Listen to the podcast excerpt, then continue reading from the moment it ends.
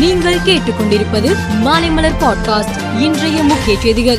அதிமுக முன்னாள் அமைச்சர் ஜெயக்குமார் இன்று மதியம் பத்திரிகையாளர்களை சந்தித்தார். அப்போது அவர் அண்ணாமலைக்கு தகுதி மீறிய பதிவு. அரசியல் கட்சி தலைவருக்கான தகுதி இல்லை. கூட்டணியில் இருந்து கொண்டு எங்களுக்கு எதிராக பேசி வருகிறார்கள்.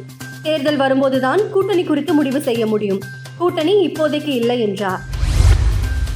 விநாயகர் சதுர்த்தியை முன்னிட்டு இன்று திருச்சி மலைக்கோட்டையில் நூற்றி ஐம்பது கிலோ எடை கொண்ட மெகா கொழுக்கட்டையை கொண்டு மாணிக்க விநாயகருக்கும் உச்சி பிள்ளையாருக்கும் தலா எழுபத்தி ஐந்து கிலோ படையலிட்டு நெய்வேத்தியம் செய்யப்பட்டது. பின்னர் அந்த கொழுக்கட்டை பக்தர்களுக்கு பிரசாதமாக வழங்கப்பட்டது.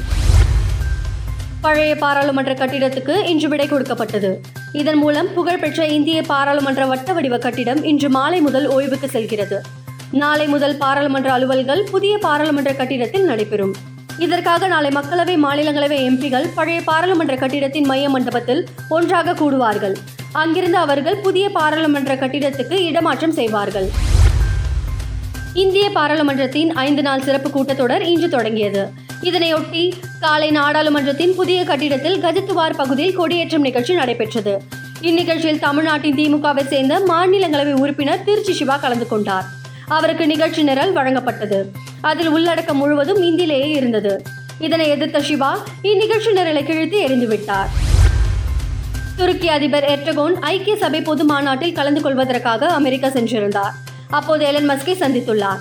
துருக்கியில் எலக்ட்ரிக் கார் தயாரிக்கும் டெஸ்லா தொழிற்சாலையை தொடங்குவது குறித்து இருவரும் பேச்சுவார்த்தை நடத்தியதாக துருக்கி அதிபர் அலுவலகம் இன்று செய்தி வெளியிட்டது. உலக கோப்பை கிரிக்கெட் போட்டிக்கு முன்பு இந்திய அணி ஆஸ்திரேலியாவுடன் விளையாட முடிவை பாகிஸ்தான் முன்னாள் கேப்டனும் டெலிவிஷன் வர்ணனையாளருமான வாசிம் அக்ரம் விமர்சித்துள்ளார். அப்போது அவர் உலக கோப்பைக்கு முன்பு இந்திய அணி ஆஸ்திரேலியா தொடரில் விளையாடுவது தேவையற்றது.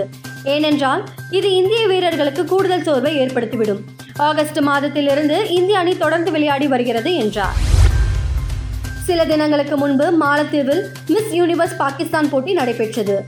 அதில் நான்கு போட்டியாளர்களை பின்னுக்கு தள்ளி எரிகா ராபின் எனும் இளம்பெண் முதலிடம் பிடித்தார். இதனை அடுத்து இவ்வருடம் எல் சால்வடார் நாட்டில் வரும் நவம்பரில் நடைபெறவுள்ள எழுபத்தி இரண்டாவது குளோபல் மிஸ் யூனிவர்ஸ் அழகி போட்டியில் முதல் முறையாக பாகிஸ்தான் நாட்டின் சார்பாக எரிகா ராபின் கலந்து கொள்ளவிருக்கிறார். மேலும் செய்திகளுக்கு மாலை மலர் பாட்காஸ்டை பாருங்கள்.